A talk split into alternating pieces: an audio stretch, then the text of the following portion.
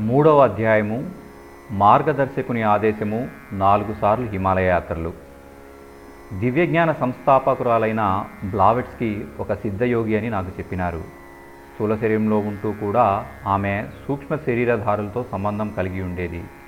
ఆమె తన గ్రంథాలలో హిమాలయ అంతర్భాగాలలో అదృశ్య సిద్ధ పురుషుల పార్లమెంటు ఉంది అని వ్రాసినది. అట్లే ఈ క్షేత్రవాసులను అదృశ్య సహాయకులుగా పేర్కొన్నది. గురుదేవులు ఆమెను చెప్పినదంతా సత్యమేనని హిమాలయాల్లో దివ్యచక్షుతులతో వారిని దర్శించగలవని అన్నారు. టిబెట్టు ఆ కాలంలో హిమాలయ పరిధిలోనే ఉండేది. ఇప్పుడు ఆ పరిధి తగ్గిన బ్లావిట్స్కి చెప్పినవన్నీ సత్యాలే. మానవులు తమ ఆధ్యాత్మిక మార్గ సాధనకు సాయం చేయగలిగే సిద్ధపురుషులను మహాత్ములను సర్వదా వెతుకుతూ ఉంటారు. ఈ అన్వేషణలో వారు ఒకరి వద్ద నుండి ఇంకోరి వద్దకు అతడి నుండి వేరొక చోటకు తిరుగుతూ ఉంటారు. ఇంత చేసినా చివరకు వారికి మిగిలేది నిరాశ తప్ప మరేమీ లభ్యం కాదు. వేరొకరు వారి నుండి లబ్ధి పొందినామంటారే కానీ వీరికి మాత్రం ఫలితం శూన్యం. కానీ నా స్వానుభవం దీనికి సర్వదా భిన్నంగా ఉన్నది. సాధకులకు సిద్ధపురుషులను దర్శించుకున్నటకు ఎంత ఉత్సాహముగా ఉంటుందో దానికి ఎన్నో రెట్లు తపన కోరిక మహాత్ములకు పాత్రలైన సాధకుల కొరకు ఉంటుంది. తన ఆలోచన సరళి తన వ్యవహారము తన నడవికను పూర్తిగా పరిష్కరించుకున్నవాడే నిజమైన సాధకుడు. వీరు గురువుల కొరకు వెతకనవసరం లేదు. మహాత్ములే వీరి వద్దకు పరుగు పరుగున వచ్చి మార్గము సూచించటే కాక రేలు పట్టుకొని నడిపిస్తారు. అడుగులు తడబడితే ఎత్తుకొని తమ భుజాల మీద మోసుకొని ముందుకు తీసుకువెళ్తారు. నా విషయంలో అదే జరిగింది. ఇంటి వద్దనే నన్ను అధిక సమర్థవంతునిగా చేయుటకు గాయత్రి మంత్ర పునశ్చరణలు ఇరవై నాలుగు సంవత్సరాల పాటు ఆయన సంరక్షణలో చేయించారు. దాని పూర్ణాహుతిగా సహస్రకుండి గాయత్రి యజ్ఞము చేయించారు. ధర్మవేదిక ద్వారా లోకశిక్షణ నిర్వహించుటకు గాను ఈ యజ్ఞము ద్వారా లక్ష మంది అపరిచితులను అత్యంత ఆత్మీయులుగా చేసి కలిసిమెలిసి పనిచేయగలిగే స్నేహితులుగా దగ్గరకు తీసుకువచ్చారు. గురుదేవులు మొదటి దర్శే సమయంలోనే ఇరవై నాలుగు గాయత్రి మహాపురస్చరణలు పూర్తి అయిన తరువాత నాలుగు సార్లు ఒక్కొక్క సంవత్సర కాలము పాటు హిమాలయాలకు రావాల్సి వస్తుందని సూచనప్రాయంగా తెలిపినారు. నన్ను హిమాలయాలకు పిలవటానికి అనేక కారణాలున్నాయి. ఇతర సుఖ సాధనాలు లేకుండా ఆత్మ సాన్నిధ్యంలో ఒంటరిగా ఉండగలుగుట అక్కడ ఉన్న క్రూర జంతువులతో ఆత్మీయంగా ఉండగలిగే ప్రేమ మనస్సులో వికసించినదా లేదా తెలుసుకొనుట ఆ క్షేత్రములో దేవాత్మల నివాసం ఉన్నది. ఇక్కడ ఉండే ఋషులు మానవ శరీరంలో దేవత్వమును వికసింపచేసుకున్నారు. అంతేకాక దేవమానవులుగా సాధన సహకారము లేకుండా మహత్తరమైన కార్యాలు సాధించగలిగినారు. అట్టివారి సాన్నిధ్యమును పొందుట.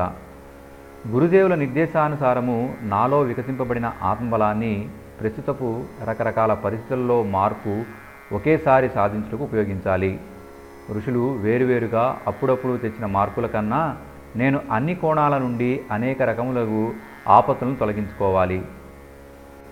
అన్ని వైపుల నుండి క్రమ్ముకొని వస్తున్న విపత్కర పరిస్థితులను ఎదుర్కొనవలసి ఉన్నది. ఈ రెండు రకాల పనులు ఉత్తరఖండములో కురుక్షేత్రం వద్ద పూర్వకాలంలో చేయబడినది. ఆ కాలమున దేవతలు ఋషులు కొంతవరకు సఫలమైనారు. కానీ పూర్తి సఫలత చెందలేదు. ఈసారి ఒంటరిగా నేను ఆ ప్రయత్నాలన్నీ చేసి కాలపురుషుని కోరిక తీర్చాలి. అందుకొరకు చేయవలసిన కార్యక్రమము సమయం ఉండగానే భవిష్యత్తులో చేయవలసిన కార్యక్రమాల వివరణ ముందుగాలే తెలుసుకొని వాటిని మన పూర్వీకులు ఎట్లా ఎదుర్కొన్నారో తెలుసుకొని ఆయా అనుభవాల నుండి లాభం పొందుట కూడా నా హిమాలయ యాత్రల ముఖ్య ఉద్దేశము. ఆ తరువాత ఆయన ఇలా అన్నారు నీవు కూడా మాలాగా సూక్ష్మ శరీరంతో అనేక మహత్వపూర్వ కార్యక్రమాలు నెరవేర్చవలసి ఉన్నది. దానికి పూర్వాభ్యాసముగా స్థూల శరీరముతో హిమాలయాలలో ఎంతకాలము పాటు నిర్ధారిత లక్ష్య సిద్ధి కొరకు ఉండాలో తెలుసుకోవాలి. మామూలు శీతోష్ణములలో ఋతువుల ప్రభావం శరీరం మీద పెద్దగా ఉండదు కానీ హిమాలయ వాతావరణంలో అనేక చికాకులు బాధలు తప్పవు. ఇటువంటి చోట కూడా లక్ష్యము మరవరాదు. సర్కస్లో అనేక రకాలైన వ్యాయామ ప్రదర్శనలు ఇవ్వటానికి వారు అవయవ సంయమాన్ని ఎంత గొప్పగా కలిగి ఉంటారో అదేవిధంగా క్రూర జంతువులు విపరీత వాతావరణ పరిస్థితుల్లో ఏకాకిగా ఉండవలసి వచ్చే పరిస్థితుల్లో సంయమంతో నిలబడవలెను. స్థూల శరీరము ఉన్నంత వరకు ఈ సమస్యలు. సూక్ష్మ శరీరధారికి స్థూల ఉపాధికి కావలసిన రక్షణ ఏదీ అక్కరలేదు. ఆకలి దప్పులు నిద్ర అలసట ఈ స్థితిలో ఉండవు. కాలినడకన మనిషి కొన్ని మైళ్ళు నడిస్తే అలసిపోతాడు. కానీ సూక్ష్మ శరీరంలో ఉన్న వ్యక్తి కొన్ని వందల యోజనములకు అలసట లేకుండా ప్రయాణించగలడు. ఒకేసారి సూక్ష్మవాణి ద్వారా వేలాది వ్యక్తుల అంతఃకరణంలో తమ సందేశాన్ని వినిపించగలడు. స్థూల శరీరంతో చేయలేని అనేక సాయములను సూక్ష్మ శరీరంతో అనేకులకు అందజేయవచ్చును. అందువలనే సిద్ధపురుషులు సూక్ష్మ శరీరంతో పనిచేస్తారు. వారి సాధనలు కూడా స్థూల శరీర సాధనలకు భిన్నంగా ఉంటాయి. స్థూల శరీరధారులు పనిచేయగలిగే అవధులు చాలా తక్కువ. వారి శక్తిలో చాలా భాగము శరీరంకు అవసరమయ్యే సాధనలను సమకూర్చుకోవటానికి జబ్బులు నీరసము ముసలితనము లాంటి అడ్డంకులు అధిగమించుటకు ఖర్చవుతుంది. కానీ స్థూల శరీరంతో లాభం ఏమిటంటే అందరికీ కనిపించగల పనులను చేయగలము. స్థూల జగత్తులో ఉన్న వ్యక్తులతో కలిసి చేయవలసిన పనులకు స్థూల శరీరం అవసరము. కానీ అది వృద్ధాపం వలన నీరసించిపోతుంది త్యాజించవలసి వస్తుంది.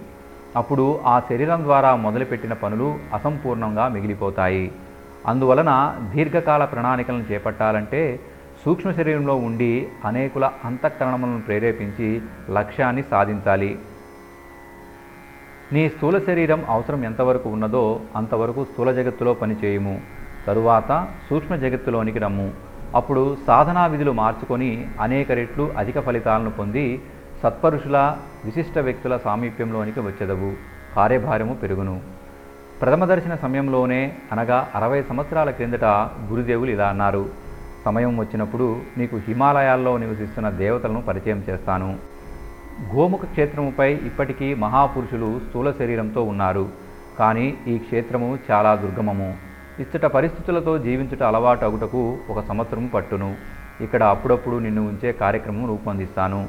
అంతేకాక హిమాలయాల హృదయస్థానం దేన్నైతే విశ్వ ఆధ్యాత్మిక ధ్రువ కేంద్రం అంటారో అక్కడ నాతో కలిసి నాలుగు నాలుగు దినములు ఉండవలసి ఉన్నది. సూక్ష్మ స్థూల శరీరములు పరిష్కరించబడతాయి.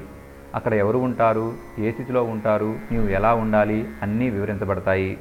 రెండు క్షేత్రాల్లో రెండు శరీరాలను ఉపయోగించుకునే నేర్పు వచ్చినప్పుడు వెనుకటి ఋషి వలె నీవు నీ నిర్ధారిత సంకల్పము పూర్తి చేయగలుగుదువు.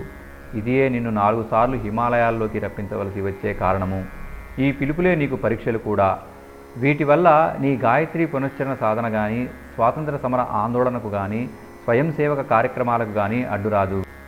చివరి హిమయుగము తరువాత భూమి మీద పరిస్థితులు పూర్తిగా మారినవి. ఇక్కడ వాతావరణము దేవతలకు అనుకూలంగా లేక వారు ఇప్పుడు అంతరిక్షంలో ఉంటున్నారు. సూక్ష్మ శరీరంతో ఈ క్షేత్రంలోనే ఉంటున్నారు. పూర్వకాలంలో ఋషులు తమ వీలును బట్టి గోముఖం నుండి ఋషికేశ్ వరకు ఏ ప్రాంతంలోనైనా ఉండేవారు. కానీ ఇప్పుడు ఈ క్షేత్రము పర్యాటకులు వ్యాపారస్తులు తీర్థయాత్రలు వచ్చే వారి వలన కలుషితమైనది. అందువలన ఈ స్థానములో అనేక దేవ మందిరాలు యాత్రికుల కుతూహలాన్ని శాంతింపచేయటకు నిర్మించి సంప్రదాయాలను మర్చిపోకుండా ఉంచి ఋషులు ఇంకా పై క్షేత్రములకు వెళ్ళారు. దివ్యజ్ఞాన సంస్థాపకురాలైన బ్లావెట్స్కి ఒక సిద్ధయోగి అని నాకు చెప్పినారు. స్థూల శరీరంలో ఉంటూ కూడా ఆమె సూక్ష్మ శరీరధారులతో సంబంధం కలిగి ఉండేది. ఆమె తన గ్రంథాలలో హిమాలయ అంతర్భాగాలలో అదృశ్య సిద్ధ పురుషుల పార్లమెంటు ఉంది అని వ్రాసినది. అట్లే ఈ క్షేత్రవాసులను అదృశ్య సహాయకులుగా పేర్కొన్నది. గురుదేవులు ఆమె చెప్పినదంతా సత్యమేనని హిమాలయాల్లో నీ దివ్యచక్షువులతో వారిని దర్శింపగలవని అన్నారు. టిబెట్టు ఆ కాలంలో హిమాలయ పరిధిలోనే ఉండేది. ఇప్పుడు ఆ పరిధి తగ్గిన బ్లావెట్కి చెప్పినవన్నీ సత్యాలే. స్థూల శరీరదారులు వారిని చూడలేకపోయినా నా గురుదేవుల కృప వలన వారిని చూడగలననే విశ్వాసం నాలో ఏర్పడినది. గురుదేవులు తిరిగి ఇలా అన్నారు నీవు నా పిలుపు కొరకు నిరీక్షిస్తూ ఉండు. నీవు పరీక్షకు నిలబడగలవు అని నాకు అనిపించినప్పుడు అవసరమైనప్పుడు నేనే నిన్ను పిలుచుకుంటాను. నీవు కోరుకొనవద్దు నిరీక్షించవద్దు. నీ కుతూహలమును శాంతింపచేసుకొనుటకు అటువైపు రావద్దు. అది నిరర్ధకమే అవుతుంది. నీ సమర్పణాంతరం అది అంతా నా బాధ్యతే. నా జవాబు కొరకు చూడకుండా గురుదేవులు అంతర్ధానమైనారు.